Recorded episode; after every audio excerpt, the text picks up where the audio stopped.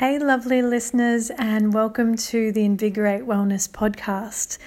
I'm your host Kate Mackey, and my hope is that you will be informed, entertained and challenged in the way you approach your health and well-being, and have a bit of fun along the way through spending a few minutes listening to this podcast. I hope that by the end of each episode, you will feel more inspired and refreshed than you did before. So let's get to it. So recently I had around 6 weeks away from social media, and I thought it would only be the next thing to do to talk about it in a podcast. And it was a really good experience for me, and I know that you guys, a lot of you guys would have had social media breaks. It's not such an unusual concept, but yeah, I just thought I'd talk about the learnings that I had from stepping back for a little while, as well as stepping back from podcasts, because that's super connected to my social media. And so, yeah, I've got maybe 3 points that I want to cover off today. And the first one really was that I felt like I was experiencing real life. Like I was experiencing life before all the stuff, before all the extra stuff, before the social media, before every single person and every single celebrity had social media and was so caught up in it. And after the initial awkwardness of going, okay, what do I do? There was definitely a peace about it. And I got really, really used to it, to the point where it was actually quite difficult to go back on, because once I was back on, I was back on, and I didn't necessarily want that, or I didn't know how I wanted to approach social media after it. But anyway, to backtrack a little bit, there was definitely awkwardness. There was definitely moments of going, well, what do I do now? Usually if I'm eating or reading or this or that, you know, I'm checking Instagram. And funnily enough, that probably didn't last as long as I thought it would. And then I just thought, wow, this is really awesome. Like I feel like you know how like in the olden days no one had a mobile phone. And can you just imagine that freedom and that peace that they would have felt? Like, you know, or people would call the home phone and how exciting that would be. Or, you know, just talking to your friend over the phone, or having someone come to your door, which we can't even fathom anymore. So that was really awesome.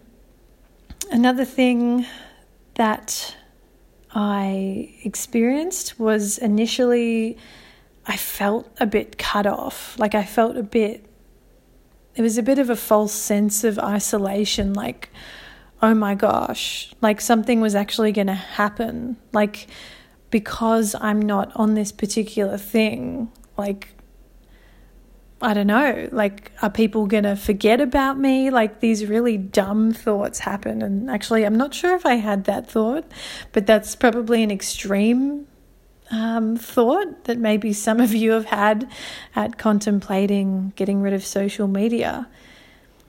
But what happened was I was calling people more, I was texting people more, and I was definitely more present in my friendships and my relationships. And so these real relationships began to emerge, these real friendships, and it became even more clear who I'm super close to, because in reality the people that I only interact with online, you know, they're not real friends. You know, they may have started out that way. Maybe you saw them in person at one stage. And I suppose it's not, you know, that's not a blanket thing. Like, of course, we all have friends that we can't see or don't see or, you know, for whatever reason. Maybe that's because they live overseas or whatever it may be. But, yeah, I think it really clarified to me who the people are that I love and trust and who are my go-tos. So that was pretty cool. And it definitely had a positive effect on my relationships because I was communicating more. And I think I was more present as well. Another thing that I learned was that when you let go of one habit, you are going to find another habit.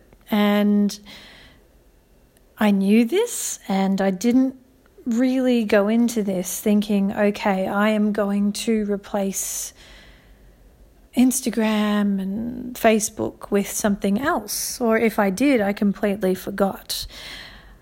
Or I probably might have been very optimistic and thought, okay, because I'm doing less of this, I'm going to read more and I'm going to sleep more. And that is what I thought. But lo and behold, I found myself going on YouTube much, much more than I ever had. And that has the same effect. You go online, you watch a video, it's a funny video, or you learn something and you go down the rabbit hole. You find something in the list of videos associated to that video, and the cycle can keep on going, and that's a little bit weird and scary. So that was like an incremental thing that happened, and probably halfway through the 6 weeks I was like, okay, so just to acknowledge, Kate, you are not actually saving time, you are not actually spending more time reading. In fact, it could have been less somehow. And you're watching more of these things, or you're watching more TV. So I think that helped just eventually getting that self-awareness of what was really happening. And that's hard. Like, that's just hard. We all have something, you know, that can be our go-to. And now that I think about it even more, food became much more of a thing recently. And yeah, I hadn't put those connections together. But in a good way, like sitting down, having dinner, not rushing. And obviously, well, I can't say that I was on my phone less, unfortunately, but food became kind of like a positive and a negative, because, you know, you come home, you want to relax, and you know, you make a nice dinner, you might make a nice little treat for after dinner. And I think that,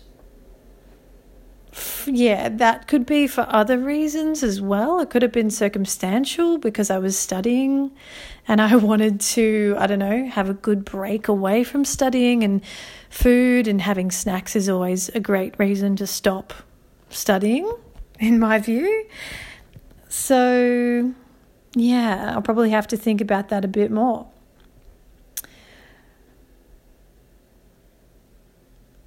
Another thing that I thought about just today is the idea of self-expression.